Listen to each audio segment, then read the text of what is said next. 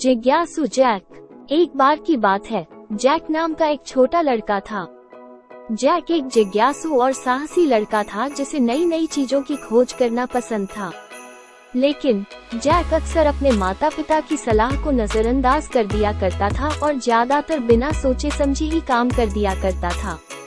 एक दिन अपने माता पिता की बिना बताए कभी भी कहीं भी ना जाने की चेतावनी के बावजूद जैक ने पास के जंगल के बारे में पता लगाने का फैसला किया। जैक दूर गहरे जंगल में भटकता रहा और इससे पहले कि वो ये जान पता कि वो कहाँ आ गया है, वो खो गया था। जैक ने महसूस किया कि उसे अपने माता पिता की सलाह माननी चाहिए थी और जंगल में बहुत दूर नहीं जाना चाहिए था। वो डर गया था और उसे नहीं पता था कि घर वापस जाने का रास्ता कैसे खोजा जाए।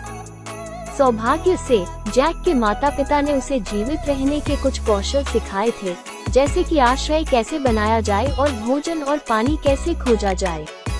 जैक ने जंगल में जीवित रहने के लिए इन कौशलों का उपयोग तब तक किया जब तक कि वो एक खोजी दल द्वारा मिल नहीं गया।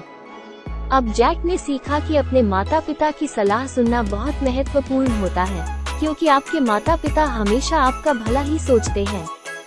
उसने ये भी महसूस किया कि उसके माता पिता की सलाह उसकी स्वतंत्रता को सीमित करने के लिए नहीं, बल्कि उसे सुरक्षित रखने और अच्छे निर्णय लेने की दिशा में मार्गदर्शन करने के लिए होती है।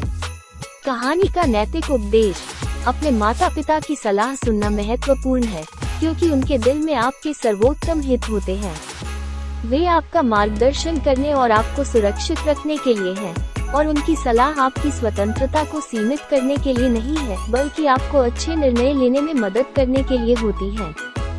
भले ही उनकी सलाह सबसे मजेदार या रोमांचक काम न भी लगे, तो भी अपने माता पिता की सलाह का सम्मान करना और सुनना महत्वपूर्ण होता है।